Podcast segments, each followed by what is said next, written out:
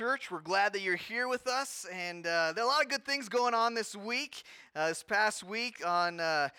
I don't know exactly what day, but there was a day this past week that Mary Andrews, which some of you might know, some of you may not, she comes first service. She turned 98 years old this week. And so that was exciting for the Andrews family to have them all, family and whatnot, come in. And, and again, I'll, I'll say, I've said it before, I'll say it again. If you ever wake up on a Sunday morning and you're like, oh man, I just don't feel like going to church, oh, I'm so tired, guess what? Mary Andrews, 98, comes every week, all right? Okay? Amen. That's right she's, a, she's an encouragement to me, and I appreciate uh, her and her life and her example. And uh, we also had a men's prayer breakfast where there's about 18, 20 guys showed up yesterday morning to pray for you, the church, our country, individuals. Uh, there was a top of the peak for 50 and older that took place, a great time that happened then. And also this past Thursday, uh, Thursday afternoon, we had a couple baptisms. And so I want to share with you those couple baptisms. This is Frank and Debbie Barton. Uh, they usually come first service service. They're moving to Dickinson, North Dakota here in the near future. Uh, but so continue to lift them up in your prayers as they've made this decision to give their life over to Jesus. And here are their baptisms from Thursday afternoon. Crank up the sound.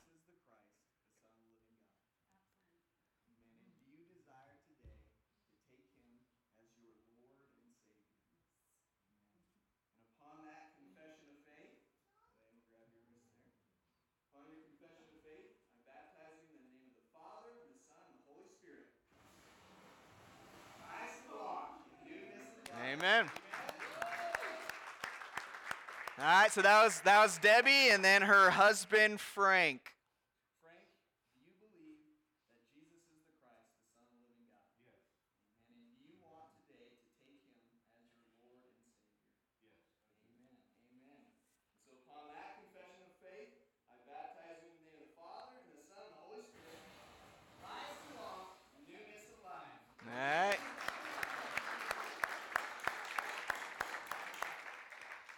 Oh, it was a joyous, joyful afternoon celebrating as the angels rejoice in heaven. I love the fact that Frank is like, yeah, you know, it just kind of reminded me early on, Olympics are already almost over. And, but early on, two weeks ago, where I think there was a, uh, Australian swimmer and she won, and she, I don't know if she world record or not, but I think her coach had kind of longer hair, wearing green, and he was like standing on the, the edge of the railing. He was shaking the railing. He was so excited, and I was saying, "Yeah, that's exciting. This is this is eternal." eternal excitement, stuff that's going to make a difference for eternity. And so I'm so excited for Frank and Debbie and their decision to give their life over to Jesus. I haven't mentioned this month, but our goal uh, as we're trying to reach the lost in 2021 is to see 21 baptisms. We've had 13 so far. Let's give God a round of applause for that. And so my hope is that we just keep it at the forefront of our mind like who do we need to reach out? Who who's close in making this decision for Jesus? Who do I need to talk to? What neighbor do I need to reach out to and see if they need to, you know, get get right with God? And so uh, just keep that in the forefront of your mind as we continue through the last months of 2021 and I'm so excited that you're here this morning. Uh, we're going to go through a, a message this morning called Disciples Job Description.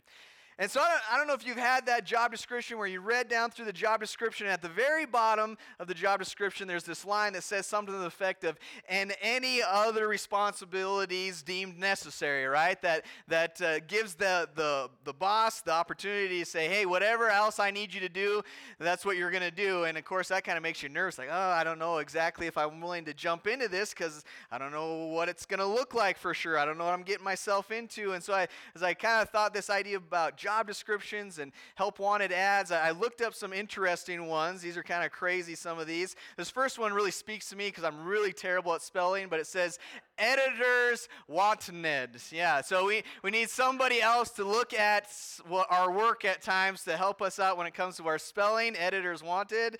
Uh, the second one, please help. We need a graphic designer. And this little stick figure guy, obviously, they might need some help when it comes to that. This one's an interesting one. Piano player wanted must have knowledge of opening clams. So, you know, if you're not playing the piano, you're opening some clams maybe. Or this one, I, I don't know where this is coming from. Looking for someone to do yard work must have hula hoop.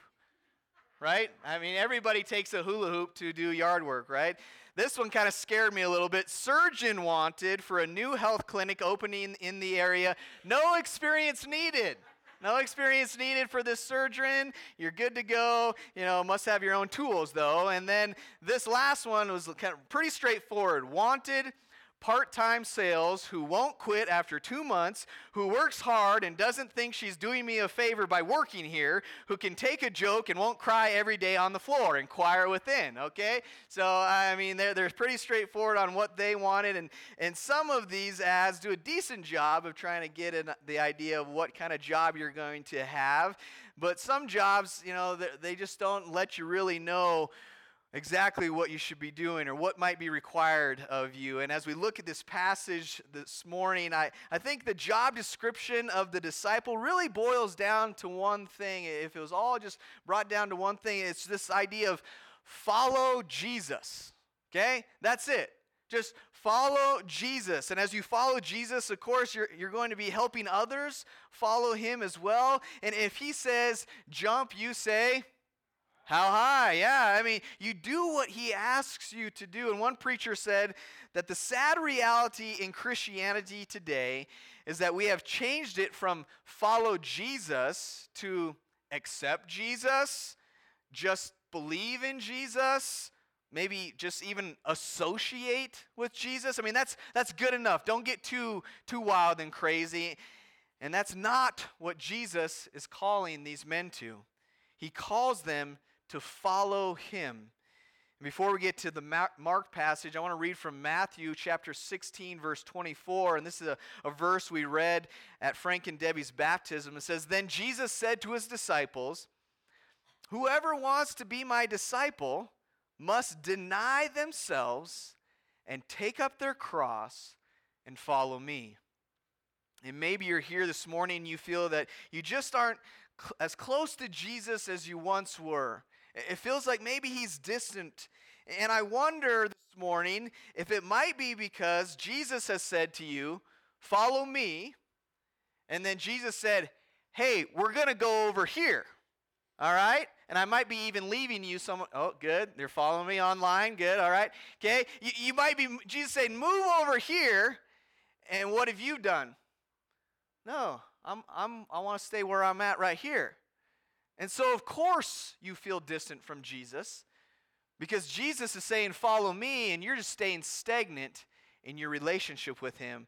And so, I wonder this morning are we really following the servant? Will you pray with me? God, this morning, we desire for you to speak boldly into our hearts, into our minds through your word, that it would not come back void, that we would be open to its direction and its leading in our hearts that we would follow it with our lives. And God, may we take what you want to share with us and apply it. And it's in the name of Jesus I pray. Amen. If you are willing and able this morning, will you turn to Mark chapter 3 in your Bibles? Hopefully, you have a digital or paper copy with you this morning. You can follow along on the screens as well. If you will stand with me this morning as we turn to Mark chapter 3, starting in verse 7, going through verse 19. It says, Jesus withdrew with his disciples to the lake, and a large crowd from Galilee followed. When they heard all he was doing, many people came to him from Judea, Jerusalem, Idumea, and the regions across the Jordan and around Tyre and Sidon. Because of the crowd, he told his disciples to have a small boat ready for him, to keep the people from crowding him. For he had healed many, so that those with, his, so that those with diseases were pushing forward to touch him. Whenever the evil spirits saw him, they fell down before him and cried out, You are the Son of God! But he gave them strict orders not to tell who he was. Jesus went up on a mountainside and called to him those he wanted, and they came to him. He appointed twelve, designating them apostles, that they might be with him, and that he might send them out to preach, and to have authority to drive out demons. These are the twelve he appointed Simon, to whom he gave the name Peter, James, son of Zebedee, and his brother John.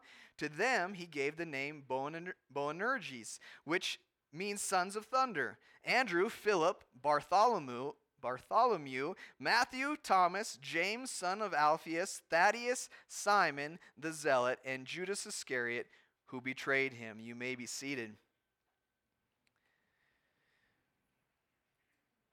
And so this morning, as I look at this passage, I kind of see three C's that I kind of just mm, not made up, but I kind of try to pull what's going on here. And if, if you notice right off the bat here in verse 7, who follows Jesus to the lake?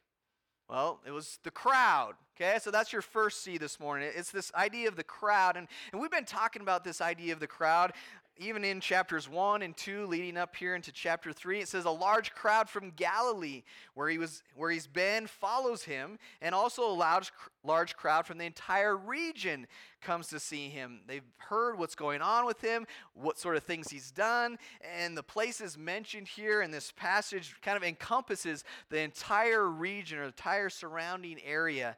And so jesus' astonishing authority and actions have awakened this great interest and all the people in this area. And they're looking to him as a miracle worker. They, they want healings. They want things to take place miraculously. And they've seen the healings. They've heard about the, the, the, demonic spirits being cast out. And we've, all, we've discussed this before. But the truth of the crowds that followed Jesus are that they were more concerned about what they could get from Jesus than what they could give to Jesus. They weren't really willing to give up their wants or, or their desires. They didn't want to give up their schedules or their hobbies, their comforts for Jesus. And I wonder this morning, does that sound familiar? I know it can in my life at times. They were just looking to see what they could get from Jesus. And the same, I think, is true today, even at times within the church. More people follow Jesus in order to benefit from his ministry than to contribute to his ministry. And are you someone who is willing to deny themselves and, and be willing to die if necessary to follow where Jesus is leading? Or are you just part of the crowd that wants to get close enough but not too close? Are you just part of the crowd that's trying to get as, as, as close to Jesus to get something from him, but not really commit to him? And as you read in verse 9 and 10, you notice how worked up the crowd is. They're trying to get so close to Jesus that it's almost like he kind of gets this getaway boat ready, right? They're, they want to get so close to him. They want to reach out. They, it's like the, the the videos that we see of, of mobs of people that are trying to get away from something and they just crowd and smash and trample and that's kind of this idea. And so jesus oftentimes would preach from, from a boat where he could get away from the people a little bit. They were interested only in the miracles that, that jesus was doing and they didn't really fully understand what jesus was all about and the mission that he was on. They, they didn't know why for sure, but they knew what they wanted to receive from him, and that was a physical healing. I think at times we, we don't want to admit, even in our own lives, that there's times where we'd rather just kind of be a part of the crowd.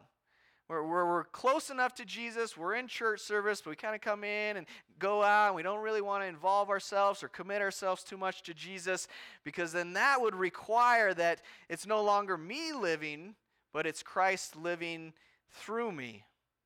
See, Jesus' mission was to proclaim the good news and overthrow the power of evil in people's lives, to proclaim the good news of the kingdom of God and to push back the darkness that oftentimes people are so easily influenced. And you see that here in Mark, if you just turn back a page, Mark chapter 1, we read through this before, verse 14 and 15, where it says, After John was put in prison, Jesus went into Galilee proclaiming the good news of God. The time has come, he said. The kingdom of God is near. Repent and believe the good news. And Jesus proclaimed the good news that the kingdom of God is near. That is, it is in the person of who Jesus Christ is. God is drawing people to himself offering an opportunity to have a, a relationship with the creator of the universe. And that good news, man, it's for everyone. We've discussed this before. It's for everyone in this room. It's for everyone online. It's for everyone that might listen to this message later on. It's everyone that has this opportunity. In the kingdom of God, it says it's at hand, it's near, it's ready to go, it's, it's right here on this earth. And you're invited to be a part of it. And the question is are you willing to, as Mark chapter 1 says, repent and believe that good news? Jesus demonstrated the second part of his mission when he cast out the demons. See, Jesus came to confront Satan and strip him of his power. He serves. Notice that God has shown up and that evil no longer has free rein in people's lives. Amen? That's right. God has the power to remove that in our lives. This is exactly, you know, what's taking place as you read here in these verses of verse 11 through 12 of these evil spirits and, and they see Jesus and they fall down, they cry out that you are the son of God, but he gave them strict orders to not tell them to not tell who he was and and these evil spirits they recognize him as the son of God, but Again, Jesus silences them, and we've once again discussed this. And in the context of these verses, you're noticing that he's having a hard time preaching the message of the good news of the kingdom of God because of why? Well, because so many people are trying to just come and be healed. That's what they're concerned about. And it's it's kind of like when my when I tell my kids, "Hey, why don't you just?" They ask me a question. Well, think about that for a moment and let me know what you think. And in, as I say that very sentence, then another child's interrupts and gives them the answer. I'm like, I wanted them to think about it for a second. I almost think like Jesus is like, demons, be quiet, okay? I'm trying to teach here, all right? And I want I want these humans to kind of figure this out on their own. I want them to come to this realization that I'm the Son of God and don't give them the answer ahead of time. Okay? And so we have these demons recognizing who Jesus is, but the people are not. And so Jesus has this mission that he's trying to accomplish, and the crowds, they just aren't quite getting it. And some of you this morning, maybe, you're still not quite getting it.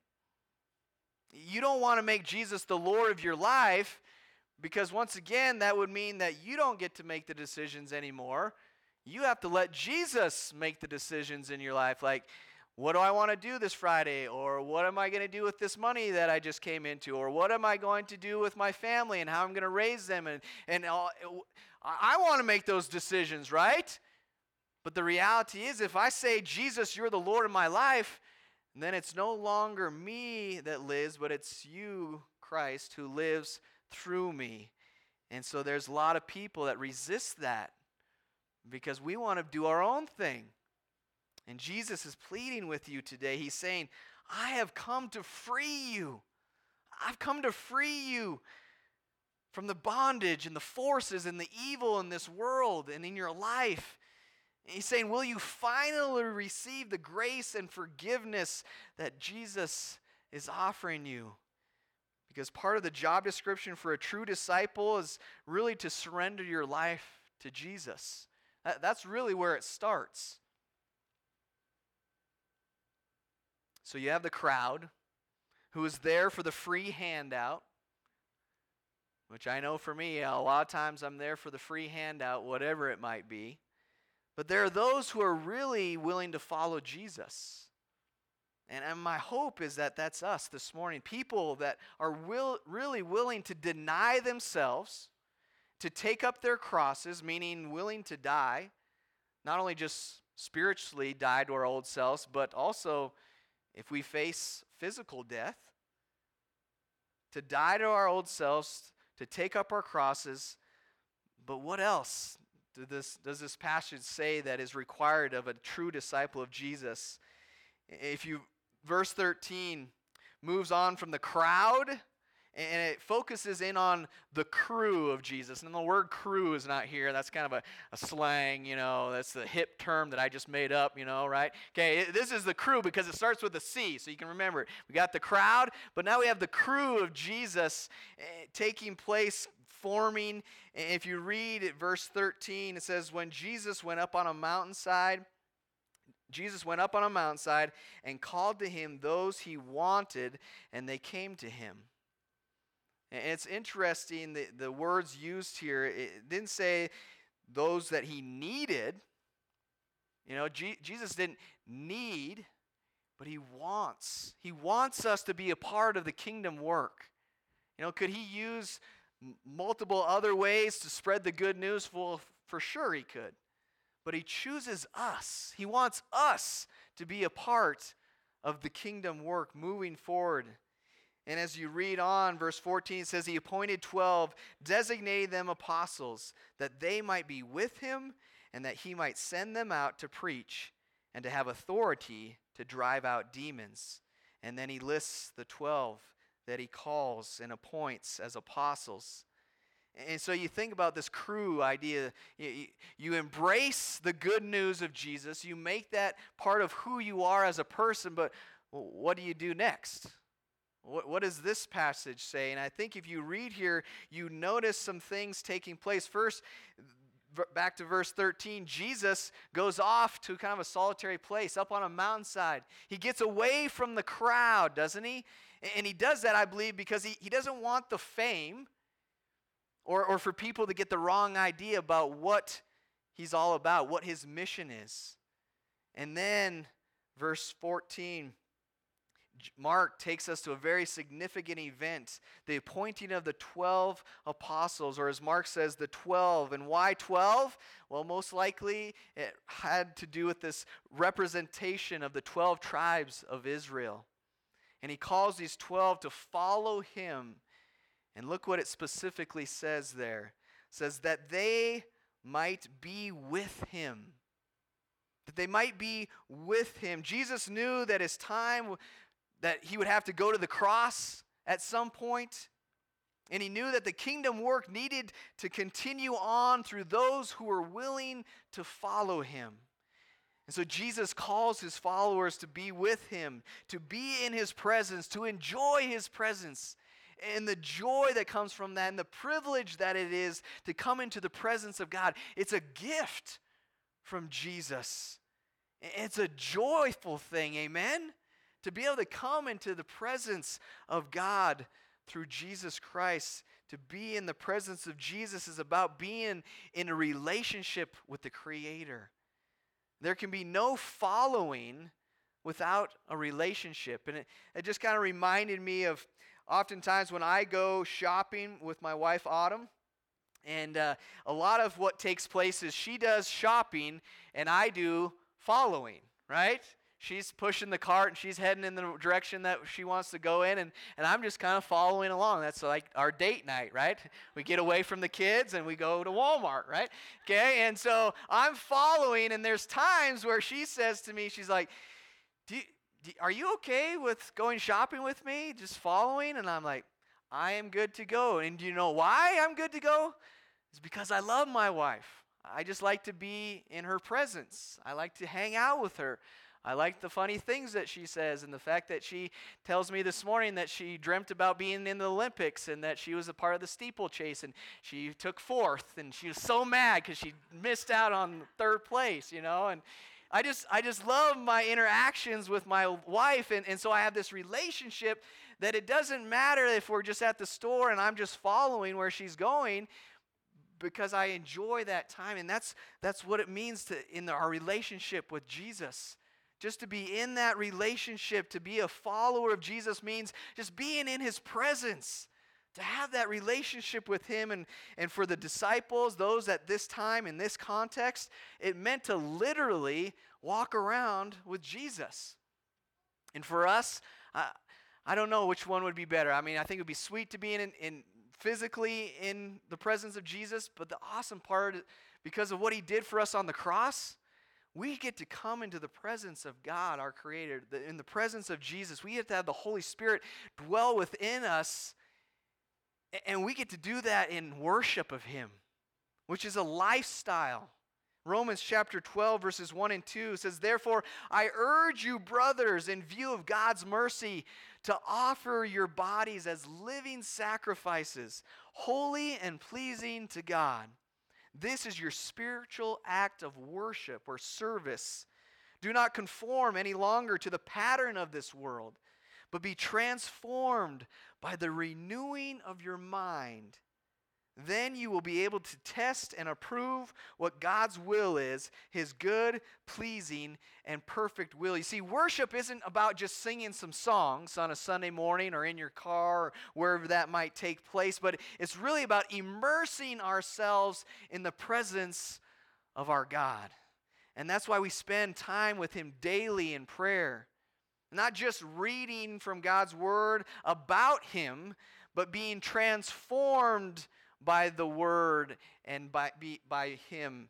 Being transformed by that relationship that we have. And someone once said, Our problem with following Jesus is we're trying to be a better version of us rather than a more accurate reflection of Him. See, following Jesus is not about being a better you because you have died to your old self. It's about being more like Him. In fact, in John 3, verse 30 says, He must increase and you must decrease. When Jesus calls, he's calling you to leave things behind, to leave your old self and embrace your new self. When Jesus calls you, he's calling you into a life of transformation that begins to kind of chisel away at the hard, selfish, lustful, prideful, lazy, greedy, whatever you want to fill in there, parts of your old self in order to reveal his spirit in you. But Jesus hasn't merely called his followers to enjoy his presence, there is a purpose to being in his presence. Enjoying his, enjoying his presence empowers us for something, and his presence empowers us to extend his ministry. in addition to being with him, Jesus called his followers to do something. Do you notice it? It says he called them to preach and to have authority to drive out demons. Sound familiar? Maybe back in chapter 1 of Mark? It, it should, because that's what Jesus' ministry was all about. Jesus called these people to be with him so that after being in his presence, they could go out and preach or another word for preach is proclaim because I'm not letting you off the hook. You're like, whoo, preach. I'm not a preacher. I'm not signed up. No, it, it, means to proclaim or to tell someone about something. Like when you see an ad on Facebook for something that's free, you're like, hey, you need to go because there's some free hot dogs taking place. I appreciate that when someone tells me that, okay? All right? It's being proclaimed. And it's like, proclaim what? Well, it's being proclaimed the good news. You each have a responsibility to share that. And it says to cast out demons. He has called them to carry out his ministry of proclaiming the good news and to push back the darkness. And we see that taking place for them in chapter 6 of Mark and also after the resurrection. You see, the mission of Jesus would soon be their mission as well. And it should be our mission as well. Jesus calls his followers to extend his ministry, to proclaim the good news and free people from the evil of the, the influence of evil in their lives. And Jesus intended his ministry to be extended, and he intended for his disciples to do the extending. In John chapter 14, verse 12, says, Very truly I tell you, Whoever believes in me will do the works I have been doing, and they will do even greater things than these because I am going to the Father. You see, again, Jesus knew that when he went to the Father, the Holy Spirit was going to come and empower us to do even greater things, which I can that blows my mind to even begin to think about. But Jesus is the one that said that greater things than the things that he had even been doing because he's going to the Father, and then we receive the Holy Spirit when he went up to the Father. When Jesus calls you, he's calling you to a purpose that involves his kingdom and it has eternal ramifications. It's going to make an impact in the lives of you and the people you're around for eternity. He's calling you into a spiritual war that you cannot fight in your own strength. You, you can't fight it in your own strength and win. You, you must fight in His power, in His strength, and in His way. And when you do that, you're going to have victory in this life. But it has to be done His way. And this is the essential calling of every single one of us in our lives. Jesus commissioned his followers to make more followers. And we read that at the last part of Matthew chapter 28. You can turn back just a page and you should be in Matthew chapter 28, verse 18 through 20. Then Jesus came to them and said, All authority in heaven and on earth has been given to me. Therefore, go and make disciples of all the nations, baptizing them in the name of the Father and of the Son and of the Holy Spirit, and teaching them to obey everything I have commanded you. And surely I'm with you always to the very end of the age. See, Jesus commissioned every single one of us to play a role, to have a part in making disciples and getting to them, them to a point where they go all in with Jesus and are immersed into Christ. And then we continue to teach them. So Jesus calls his followers to extend his ministry, to proclaim the good news and help free people from evil influence. If only we knew of someone that might need that good news, right? I mean, I, I, we live our lives and it just seems like everybody knows everything, but the reality is is that guess what? Jesus has put us right in the middle of a world that desperately needs what Jesus has to offer, who desperately needs the good news of Jesus. And so I would encourage you to, to start in your homes. What about you? What, what about your spouse? Are you discipling your spouse? Are you discipling your children? Are you discipling any of your family members, parents, siblings? What about your friends? Are, are you sharing the truth that you are called to proclaim the good news of the kingdom of God that is at hand, that all it requires is repentance and belief, and to continue to moving forward in what Scripture speaks about when it comes to confessing Him as our Lord and Savior, and to be obedient to Scripture when it comes to being immersed into Christ and continuing to walk in the Spirit. As we share that, are we sharing it with our neighbors? Are we sharing it with our coworkers? You see, God places us in the midst of people who need freedom from spiritual oppression and evil in their lives. And these are the needs Jesus sends his followers to meet. See, God wants to extend his ministry through you to these people. Now I realize that extending Jesus Jesus' good news will require some stretching on our part for sure. We're going to have to leave our comfort zones as Justin was talking about or Tommy was talking about and and thinking about this this idea of, you know, actually building relationships with people, like getting to know someone for who they are. We're going to have to become better at sharing the good news with people and we have to stop making it harder than it really is. You see, sharing the good news of Jesus is all about taking what Jesus has done in your life and then just sharing that with someone.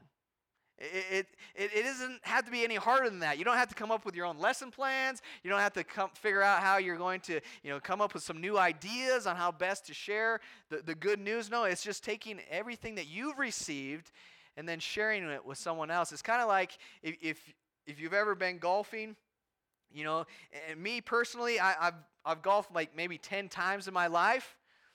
And so I'm not, I don't know a ton, I don't, I'm not real great.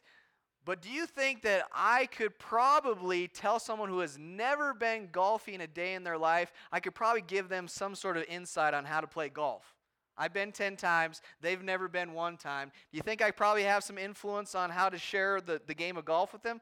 Of course I could. I could say, this end is the club end of the club and this end is the handle. You hold it like this, and you take this little white ball, and you put it on a tee, and you put it in the ground, and then if you hit it like me, it won't go past the women's tee box, but you do your best, okay? You see, the same is true when it comes to Jesus. I guarantee you've been in services, a Bible study, you've read something online, you've heard a, blo- uh, a podcast, you've read a blog. More than 10 times, I guarantee you, you could take what you know and share it with someone who knows very little about Jesus.